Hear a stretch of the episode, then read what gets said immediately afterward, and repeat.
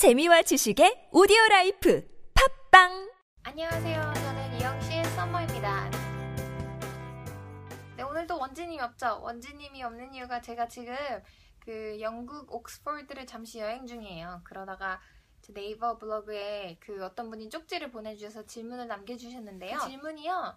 그 새로운 영어 단어를 외울 때 영영 사전을 봐야 되냐, 한영 사전을 봐야 되냐? 이 질문이세요.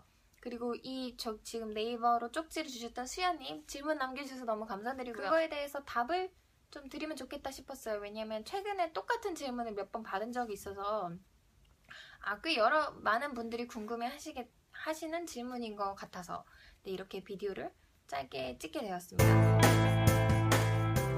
그분이 어디서 읽었는데 영영사전만 보라는 그런 조언이 담긴 글을 읽으셨어요.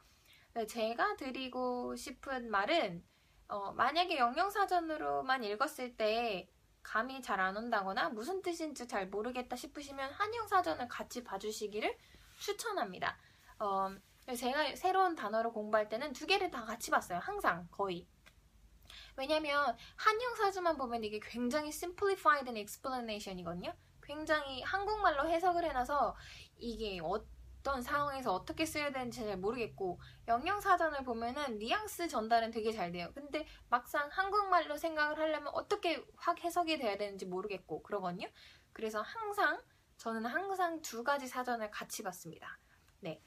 어, 그 방법을 추천드리고요. 그리고 순서는 상관이 없는 것 같아요. 한영 사전을 먼저 보셔도 되고 영영 사전을 먼저 보셔도 되고 저는 별로 상관하지 않았습니다.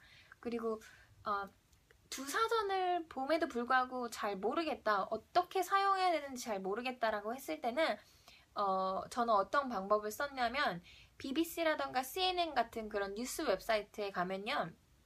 항상 오른쪽에 search 할 수 있는 박스가 있어요. search 박스가 돋보기 있는 박스 있죠. 거기다가 자기가 지금 공부하고 있는 표현들 있죠. 그걸 한번 써봐요. 그러면은 이게 쓰인 기사가 쫙 뜰 거예요. 여러 개가 뜰 거예요. 만약에 여러 개가 뜨지 않으면 그냥 많이 사용되지 않는 표현이라고 보시면 되고요.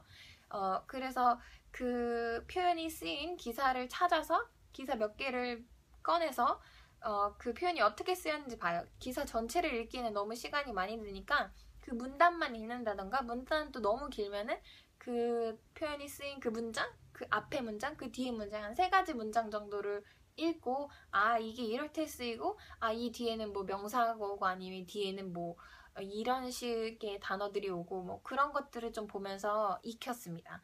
네, 랩업을 하자면 한영사전, 영영사전 같이 봐주시고요. 그것도 좀 부족하다 싶으면 CNN, BBC 같은 뉴스 웹사이트에 들어가서 설치 박스를 통해서 그 표현이나 단어가 쓰인 기사를 한번 읽어보시면 좋겠습니다. 제 비디오가 도움이 되셨으면 like 눌러주시고요. 아직 subscribe 안 해주신 분들 구독 눌러주세요. 그러면 저는 다음 시간에 뵙겠습니다. bye.